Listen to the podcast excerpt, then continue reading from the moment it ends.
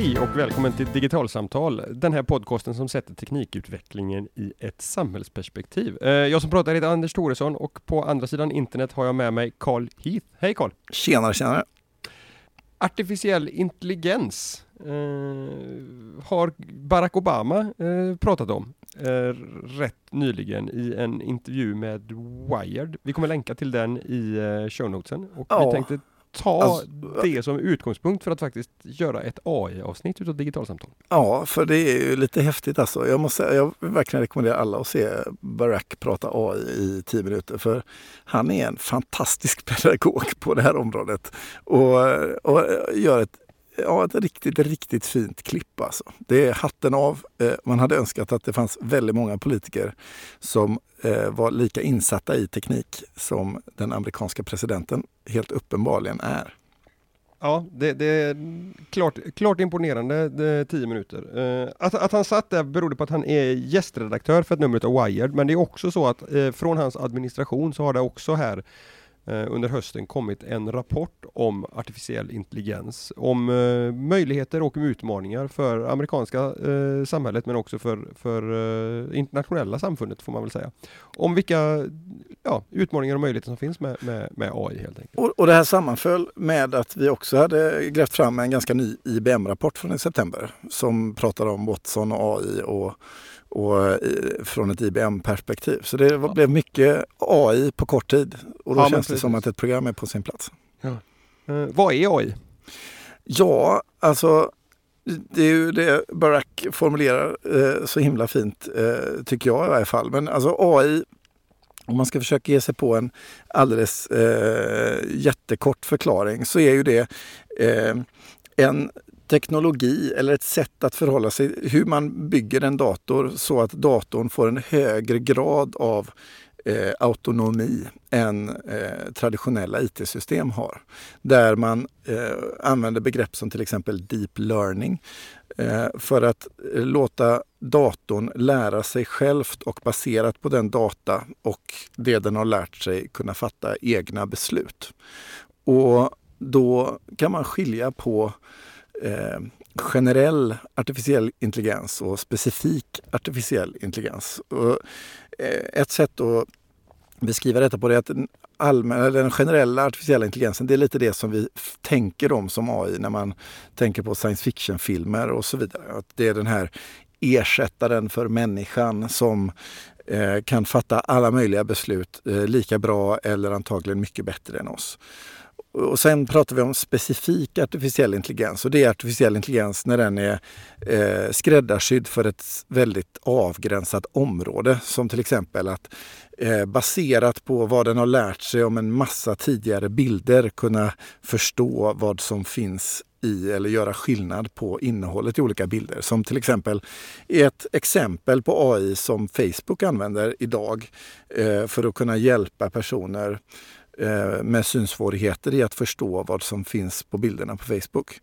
Eh, men, men den AI den gör just ingenting annat än, än, eh, än detta. Då. Så eh, om man skulle ge sig på någon form av liksom, kort eh, AI-definition så någonstans i den här häraden skulle jag hamna.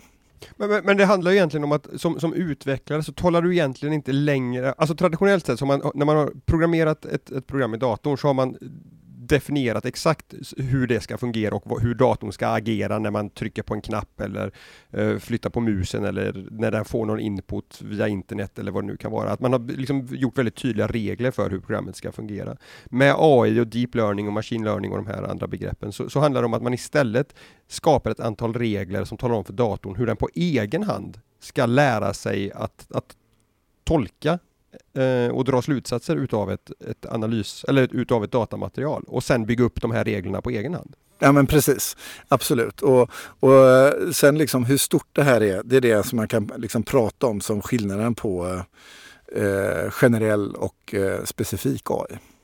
En, ett väldigt liksom, välkänt exempel eh, börjar bli nu på, på specifik AI är ju IBMs Watson, den här eh, superdatorn som först vann eh, Eh, en Jeopardy-match mot två amerikanska stormästare för ett antal år sedan som var liksom dess stora publika genombrott. Men redan då hade givetvis IBM tankar långt bakom ett, bortom ett, ett PR-stunt eh, i amerikansk TV om hur den här tekniken skulle användas. Och en av de första kommersiella till, tillämpningarna som, som IBM har börjat rulla ut nu, det är ju hur Watson kan an, eh, användas utav cancerläkare för att hitta rätt diagnosmetod till en cancerpatient. Ja precis, och där är ju, menar, om man då jämför AIns möjligheter till att liksom, eh, förstå ett sammanhang så, så har ju den här AI möjligheten att läsa in sig på alla artiklar, vetenskapliga artiklar om cancerforskning samtidigt och hålla koll på alla de här mängderna av olika parametrar hos patienten och i sjukhuset och tidigare historik och vad det kan vara och jämföra med all annan data som finns eh, på ett sätt som för den enskilde läkaren skulle vara eh, omöjligt att göra. Ja. Så, så, så här, här har man ju sett ett uppenbart case för AI och där, där eh, de liksom ganska, på ganska kort tid också kunnat se eh, direkt effekt i termer av att kunna ställa diagnoser betydligt bättre precis. Eh, vad, vad, var det den här eh, rapporten från, från eh, Vita huset om AI handlade om då i, i det här sammanhanget? Alltså i det här sammanhanget så handlar den ju om flera resonemang om liksom hur man som stat, hur USA ska tänka om AI. Och då handlar det om både möjligheter och utmaningar såklart. Eh, vad gäller möjligheterna så pratar man ju om sådana här saker som hur man kan förbättra hälso och sjukvården som vi varit inne på. Men också inom många andra områden. I USA så pratar man om hur man kan använda AI inom utbildningssektorn till exempel för att kunna ha eh, understöd, ge alla elever en egen eh, assistent eh, i klassrummet till exempel. Eh, eh, eller man pratar om hur AI kan användas inom finansindustrin eh, eller inom eh, försvaret. vi kommer tillbaka till ett par av de där exemplen tror jag lite senare.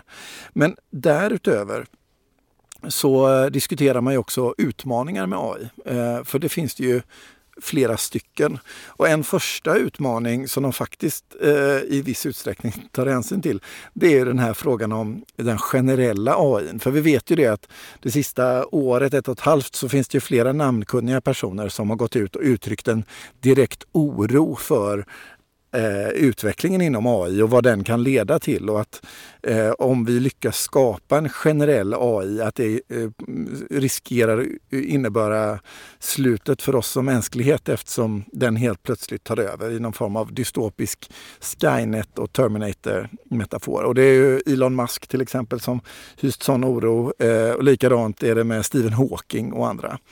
Eh, och den här Vita huset-rapporten svarar faktiskt lite granna på det genom att inte helt och hållet utesluta möjligheten för att general AI faktiskt kommer att kunna finnas eh, inom en 20-årsperiod, även om de skriver att de håller det för väldigt osannolikt. Men de avfärdar det inte på något sätt, eh, utan ser den här utvecklingen som, ja, som en möjlighet och någonting som man faktiskt behöver liksom förhålla sig till. Men sen är de ju väldigt mycket inne på eh, att diskutera det specifika AI. Och då ger de exempel, till exempel inom fordons eh, området så är ju AI en nödvändig ingrediens för att eh, kunna skapa självkörande bilar. Och när det kommer till den typen av specifik AI och för all delen all annan AI eh, så hamnar man ju i frågor som handlar om eh, bias. Eh, det vill säga, liksom, vad är det för eh, vad är det vi matar in i AI? Vad ger vi den för data eller vad ger vi den för uppsättning regler eller vilken moral är det vi tillför? Och en klassiker inom eh, fordonssidan det handlar om liksom vem är det bilen kör på i ett läge där den måste välja mellan det ena eller det andra. Eh, det så kallade trolley-problemet. Eh, Eh, döda den föraren eller döda den personen som står vid sidan av vägen. Eh, alltså det, själva algoritmen på något sätt behöver kunna ta hänsyn till det här och om vi då eh, skapar eh, moraliska beslut designade in i våra tekniska system eh, så uppstår ju frågeställningar där om liksom vems moral är det och på vilka grundvalar och vad blir statens roll i detta. Eh, men, men, men, här är det ett, ett annat exempel som diskuteras rätt mycket, eller som återkommer i, i amerikansk rapportering om riskerna och möjligheterna med AI. Det, det handlar ju om, där, där, har man ju börjat använda olika former av mjukvara med AI-inslag åtminstone i det amerikanska rättsväsendet. Både i att, att eh, till exempel fatta beslut om en person ska få fängelsestraff eller bara liksom en, en, en villkorlig fängelsedom där, där man låter ett system, en, ett, ett datorprogram avgöra risken för ett, att den här personen ska bli en återfallsförbrytare eller inte. Man har sett det i, när det gäller liksom planering utav hur polisbilar ska patrullera amerikanska städer. Och där det då, alltså dels har vi ett antal algoritmer och ett antal regler som ska fatta de här besluten men de här eh, i liksom hur det här systemet då är konstruerat precis som vi sa tidigare så har det också fått, fått träna på någonting från början. De här, de här algoritmerna är inte skapade av en människa utan de, de, de är fram, framlärda utav datorn själv. Och där spelar då det här dataunderlaget som den här mjukvaran har fått använda väldigt stor roll därför att i, i den datan där, där är det liksom historiska rättsfall och, och massa liksom historisk statistik och så vidare som, som används utav de här AI-systemen. Men i den datan så finns ju mänskligt bias inbyggt utifrån hur domare har dömt, eh, magkänsla hos poli patrullerande poliser, hur de har valt att patrullera. Det finns liksom massvis sådana här aspekter. Så att även om du har konstruerat en, en, en objektiv algoritm som faktiskt tar, tar fram liksom ett, ett objektivt svar på om den här personen ska, ska bedömas vara en stor risk för återfallsförbrytare eller inte, så kommer det inte hjälpa om algoritmen är aldrig så, så objektiv. Om det i den träningsdatan som den här algoritmen har fått jobba på finns inbyggd bias, för då kommer den biasen ha följt med in i systemet. Samtidigt så kan man liksom då hävda att ja, visst, men den här biasen finns ju redan idag. Alltså en domare som fattar beslut eh, gör ju det utifrån sina egna grundvalar och det är så systemet ser ut redan idag. Eh, så, så så vi, mm, det finns ju en mängd eh, situationer där liksom ren objektivitet inte finns. Jag menar, ta inom sjuk, hälso och sjukvården till exempel så, så är män i regel eh, har det lättare än kvinnor eftersom mycket av liksom, forskningen och empirin grundar sig på liksom, männens förutsättningar och sammanhang. Och det finns mindre data på, eh, på kvin kvinnor än vad det gör på män. Och det är klart, matar vi in det i AI så kommer vi reproducera den bild vi har redan idag. Men man skulle kunna hävda att ja, men det här är inte ett AI-problem utan det handlar ju snarare om ett problem om våra värden i vårt mänskliga sammanhang.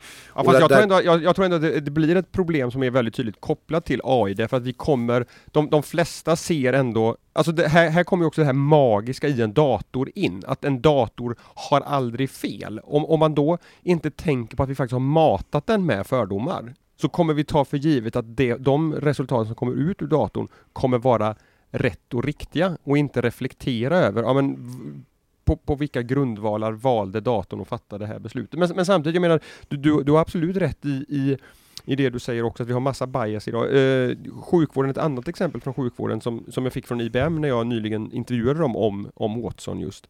Det handlar ju om att en, en läkare kan ju idag ha en favoritbehandling för en viss åkomma. Så att det finns tre tänkbara behandlingar för åkomman X. Eh, och den här läkaren väljer antingen alltid den första därför att utan någon anledning har han fått för sig att det är den som är bäst. Men ett AI-system, ett AI-baserat beslutsstöd för en läkare kommer inte kanske ha den liksom känslomässiga kopplingen till en viss behandlingsmetod utan kommer titta på det här stora vetenskapliga underlaget och säga nej men hallå där, den här gången kanske du faktiskt ska överväga behandling nummer tre. Så att det, det finns ju möjlighet här att, att, att tekniken både förstärker de fördomarna som finns, kanske liksom mer på, liksom i stora datamängder, men också motverka den eh, förutfattade liksom mening eller tanke som finns på individnivå därför att i, i det här beslutsstödet, i det här AI-systemet så finns den samlade kunskapen med som en motvikt till mina egna förutfattade meningar. Så jag, jag tror... Men det kommer ju absolut bli, precis som du är inne på, jätteviktigt att förhålla sig till till exempel hur data ser ut och så vidare i, i, i någon mening i ännu högre utsträckning än tidigare. Ju mer vi använder data och till mer olika saker, desto större värde kommer data att få. Eh, eh, när, när det uppstår fler och nya tillämpningar. Och, och, och där biasfrågan blir en sån här fråga som man faktiskt måste ta hänsyn till i designen av eh, nya system. Absolut. Eh, om vi hänger kvar vid designen där, för att en av de sakerna som jag frågade IBM om, det, det är det här liksom, hur, hur kan jag som läkare eh, känna tilltro till det förslaget som kommer från ett, eh, så, från ett sånt här avancerat datasystem. Alltså Watson har, har fattat kommit till, till ett förslag utifrån en datamängd som är så stor så jag kan som läkare, människa, inte överblicka det här dataunderlaget. Hur kan jag känna mig trygg med att, att liksom lita våga luta mig mot det förslaget till behandling som kommer från Watson. Och där, där är, är IBMs lösning på det att du kan som läkare då helt enkelt klicka dig fram i det här beslutsunderlaget och se liksom, så här resonerade Watson för att komma fram till just den här behandlingsmetoden. Och det här är också någonting som, är, som tas upp i den här rapporten från, från Obamas administration. Det här att det, det finns AI-experter som, som varnar för den här eh, de utmaningar som kommer att, att förstå och förutspå hur de här avancerade AI-systemen faktiskt fungerar. Att, och, och den här tilltron till systemet. Och det, det, hela, hela rubriken på, på titeln på IBM-rapporten som vi har pratat om, det, det, är Learning to Trust Artificial Intelligence Systems, liksom hela den här angreppspunkten. Hur, hur bygger man den här typen av komplexa system på ett sätt så att den mänskliga användaren faktiskt känner sig bekväm med att använda tekniken? Nej precis, och precis som du är inne på så det lyfter ju Barack Obama i sin diskussion eh, med Wired också. Eh, och en annan, om vi byter eh, tråd, eh, utmaning som, som Barack lyfter och som också lyfts i Vita husets rapport, eh, det är ju frågan om arbetsmarknaden och förändringen på den. Eh, och det hänger ju lite ihop med trustfrågan i det att liksom, eh, nu när AI är i ropet så kommer vi ju lägga in många olika typer av liksom värden i vad vi tänker om det. Va? Eh, jag hörde, eh, eller om jag läste Eh, på DI Digital för en tid sedan att eh, eh, man ser hur den här typen av liksom deep learning-algoritmer eller AI-baserade stödsystem inom, inom eh, eh, bolånesektorn innebär att bolånerådgivare just nu håller på att bli sämre rådgivare än vad eh, de tekniska systemen och datorn är. Eh, och, och där man fram tills nu inte har liksom eh, agerat på det särskilt mycket men där man ser nu i Danmark hur eh, man på den danska fastighetsmarknaden håller på och ersätter människor med, eh, med tekniska system för att faktiskt ge råd inom det här området. Och deras förutsägelse eh, var att det här kommer vi se inom Sverige inom en två till tre års period. Men, men handlar det här då om, är, är, det då system som helt enkelt kan ta hänsyn till mycket, liksom en mer komplex bild utav vem den här låntagaren egentligen är jämfört med vad en mänsklig rådgivare skulle kunna göra? Ja, det är två saker. Dels är det ju det och dels är det ju frågan om bias också. Ja. Eh, det är ju att den människan som träffar en bolånetagare eh, gör en egen värdering baserat på sitt egna omdöme och där det har visat sig att den generella omdömet eh, hos datorn eh, har en bättre effekt för banken än vad den enskilda har. För, för, det här är ju intressant för att i, i, USA så finns det flera låneföretag som, som använder big data-analys och, och tar hänsyn till, till väldigt många aspekter för att för att eh, sätta personliga räntor och personliga villkor. Därför att de har byggt liksom, gigantiska modeller för vem som ska få låna till, till, till vilka villkor. Vilket det då dels finns liksom kritiker som, som har invändningar mot att man använder liksom data på det här sättet. Å andra sidan finns det de som menar på att det här är personer som inte skulle kunna fått ett lån uh, under, under liksom, hos en traditionell uh, långivare. Men Nej, och det, här är ju de... precis, det här är precis detsamma. Uh, och, och här är ju frågan, det här är en glidande skala mellan det. Liksom, begreppen är så pass breda och vida här. Man, vi pratar om big data och så pratar vi om AI. Och i det här sammanhanget så handlar det om att eh, eh teknikerna man använder när det handlar om bolån, eh, som jag har förstått det, använder till delar den typen av algoritmer som man skulle kunna kalla för specifik AI. Men, men, eh, men i breda sammanhanget så, så möter man de här frågorna utifrån just det att de bearbetar och hanterar så oerhört stora mängder data. Och att det är det som gör en väldigt stor del av skillnaden då. Mm. Eh, när vi ändå är inne på det här med begrepp så tycker jag en annan sak som var intressant i det här, i det här pappret, den här rapporten från, från IBM var att de vänder sig lite grann mot att använda begreppet artificiell intelligens överhuvudtaget. Att de vill hellre prata om det här eh, som augmented intelligence, alltså förstärkt intelligens.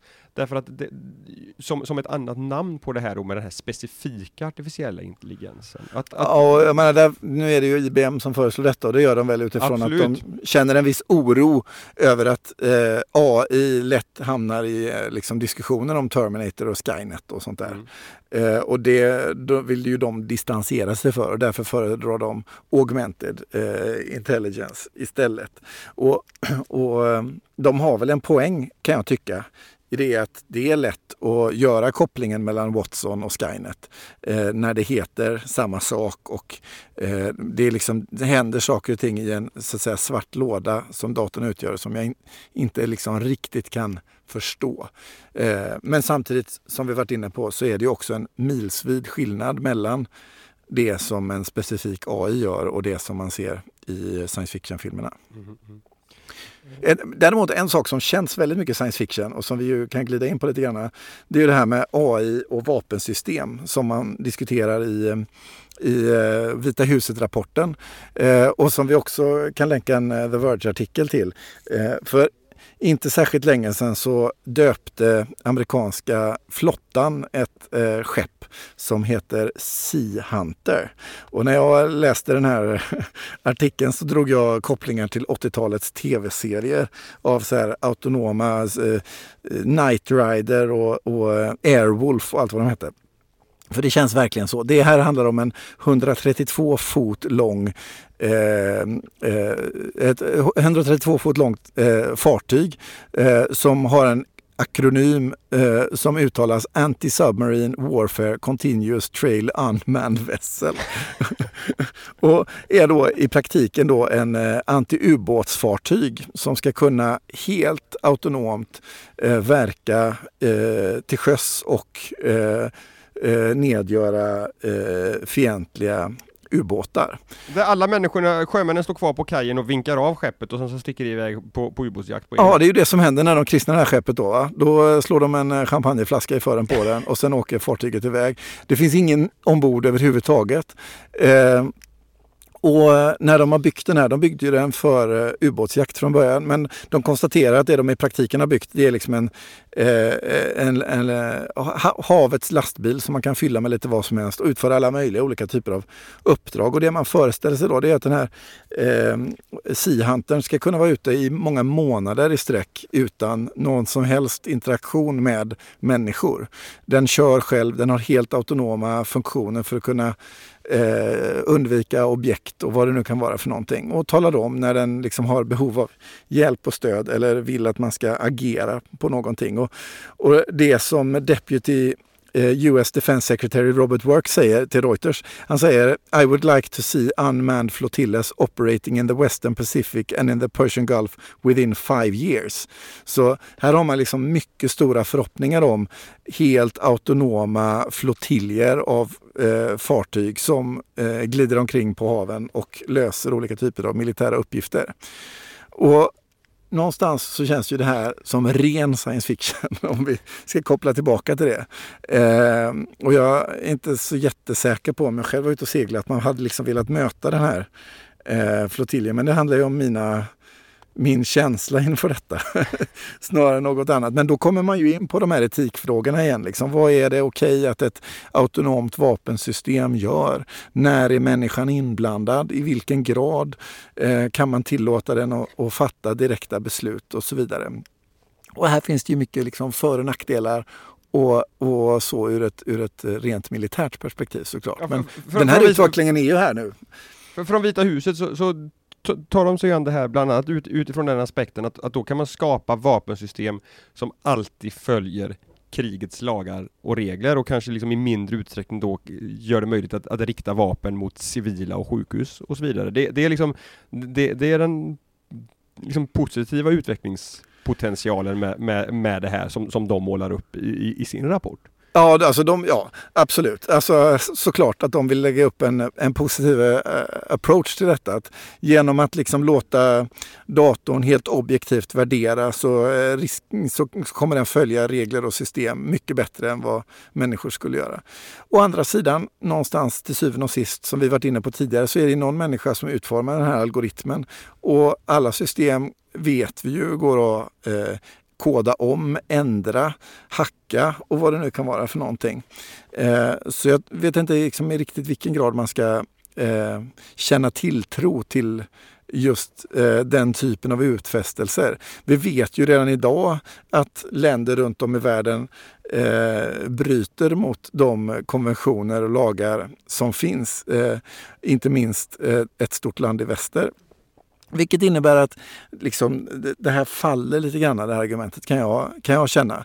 Eh, I FN diskuterar man ju frågan om det man kallar LAWS, L-A-W-S, eh, som är då eh, autonoma vapensystem. Och, och i vilken grad är det, ska det vara tillåtet att använda helt autonoma vapensystem och inte.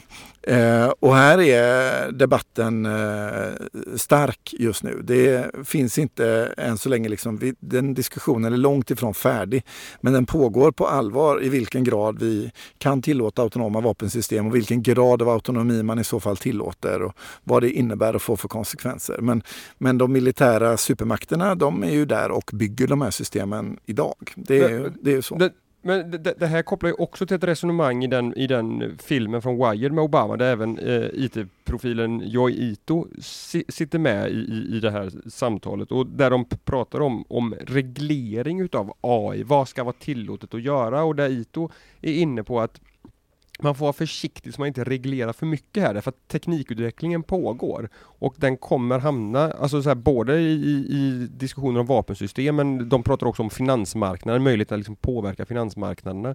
Att, att tekniken kommer hamna i händerna på eh, the bad guys, oavsett vad, hur vi som definierar oss som, som the good guys väljer att, att reglera vår egen användning utav det här. Och, och Obama refererar till ett besök han har gjort på amerikanska västkusten där han har sett en, en 20 någonting åring sitta och, och demonstrera ett system som kan hjälpa till att analysera um, eh, eh, röntgenplåtar från, från, i, i, i sjukvården och, och där Obamas reflektion då är att ja, men det är ju helt fantastiskt att en 20 plus kan utveckla den här typen av system.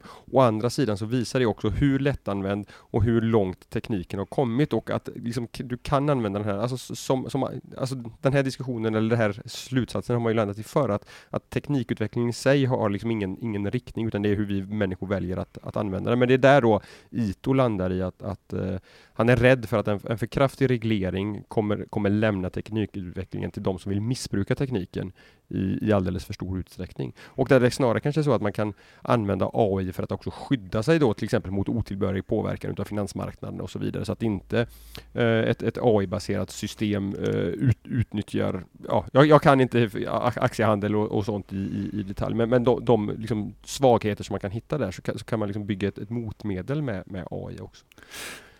Ja, alltså det som man landar i liksom i den här eh, diskussionen som vi har haft nu det är att AI spänner över så oerhört många områden. Det är från liksom hälso och sjukvård till skola till eh, försvarsmakt till finansmarknaden. Och eh, vi står inför en stor utveckling och förändring. Och här kan väl jag känna någonstans att eh, vi som samhälle behöver vara på banan. För en sak som är väldigt tydlig när det kommer till AI, det är ju att eh, det krävs väldigt mycket data och stora system för att faktiskt kunna göra någonting i det här området. Eh, och det vi ser just nu det är ju att USA satsar väldigt mycket resurser. De stora IT-företagen har svängt om allihopa och jobbar enastående mycket med AI. Microsoft har dragit igång en hel AI-division. Eh, Amazon jobbar med AI, Google jobbar med AI, Facebook jobbar med AI, Apple jobbar med AI. Eh, så alla drakarna är på bollen. Och det kan väl jag känna liksom, utifrån det att vi är ett litet och öppet samhälle så finns det ju all anledning eh, ur ett liksom, rent svenskt perspektiv att vi själva eh, i, eh, i samhället eh, jobbar och utforskar och ser AI eh, som en stor samhällsförändrare. För något är ju säkert, det är ju att det kommer hända väldigt mycket mer på det här området det närmsta decenniet. Och, och, eh, och eh, vill vi finnas med i den här matchen så behöver vi nog spela spelet tror jag. Men, men det är också intressant att, att läsa eh, Obama-rapporten, om vi fortsätter kalla den för det, utifrån det här som både du och jag har pratat eh, här och i andra sammanhang om programmering i svensk grundskola som ju är på väg att, att, att hända nu och liksom ah, skälen till varför man ska lära svenska grundskoleelever att programmera. Om det är för att vi ska liksom föda framtid arbetskraft till IT-industrin eller om det finns liksom andra argument bakom det. Och ah, I den här mm, rapporten från, från Vita huset så, så, tar de just upp den här liksom demokratiaspekten som både du och jag landar väldigt mycket i. Att, att det handlar om att som, som de skriver redan, redan från förskolan i, i, i USA, lära amerikanska barn grunderna i programmering och specifikt faktiskt då nämns här AI. Därför att i, på sikt kunna, kunna vara med i de viktiga debatter som kommer kretsa kring den här teknikutvecklingen. Så man inte överlämnar det här resonemanget åt en liten klick som verkligen har förstått tekniken, utan det behövs liksom en bred diskussion om hur vi vill att lagar och regler och möjligheter för teknikutvecklingen ska se ut. Nej, absolut, och precis som du är inne på så är det någonting som vi troligtvis ser och kommer behöva se mycket mer av också i Sverige. Mm. Um, min artificiella intelligens säger att vi tar och, och eh, avslutar eh, digitalsamtal eh, för idag eh, med detta. Vi, jag och Karl, finns i Facebookgruppen Digital samhällskunskap. Eh, digitalsamtal har också en Facebook-sida som är facebook.com digitalsamtal. Digitalsamtal.se finns och podcastet digitalsamtal.se som en e-postadress. Och på Twitter givetvis som att digitalsamtal. Eh, till dig som lyssnar, eh, hör gärna av dig med tips eh, på saker som du tycker att vi ska ta upp. Eh, och tills nästa gång så säger jag Karl, tack för idag. Tack!